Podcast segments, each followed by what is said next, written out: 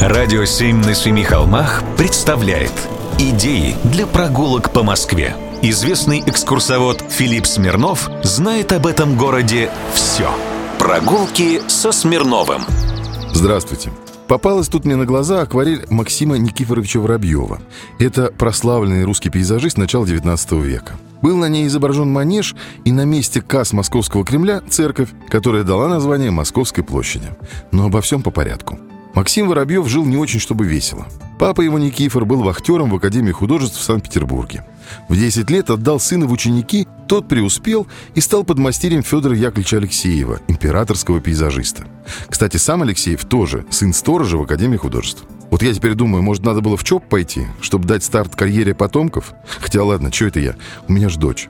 Так вот, Оба живописца исколесили полмира. Были в Палестине, Иерусалиме, Германии, Франции, Риме, Константинополе. В Москве бывали только по приказанию Николая Павловича несколько раз. Женился Максим на Клеопатре Логиновне. Пишут, что когда она умерла, он стал перерождаться морально в худшую сторону, впал в излишество, развивший в нем болезнь, от которой скончался. Ну, по-другому, по-нашему. Пил-пил, да и цирроз. Рисовал после ее смерти в основном по памяти. Чего вспомнит, то и нарисует. От брака с Клеопатрой был у них сын, Сократ Максимович. Мне кажется, что что не сюжет, то чистый анекдот, да с назиданием. Но вернемся все-таки к церкви. Церковь называлась Церковь Николая Чудотворца в Сапожках. Не кот в сапогах, но все-таки.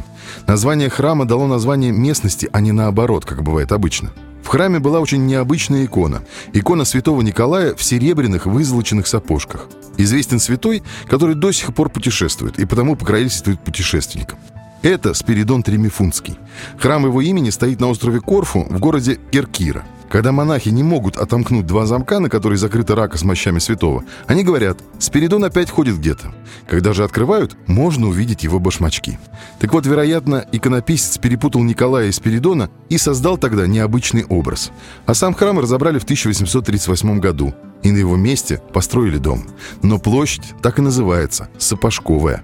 Пока святой гуляет, мы все про все это помним. Прогулки со Смирновым. Читайте на сайте radio7.ru. Слушайте каждые пятницу, субботу и воскресенье в эфире «Радио 7» на Семи холмах.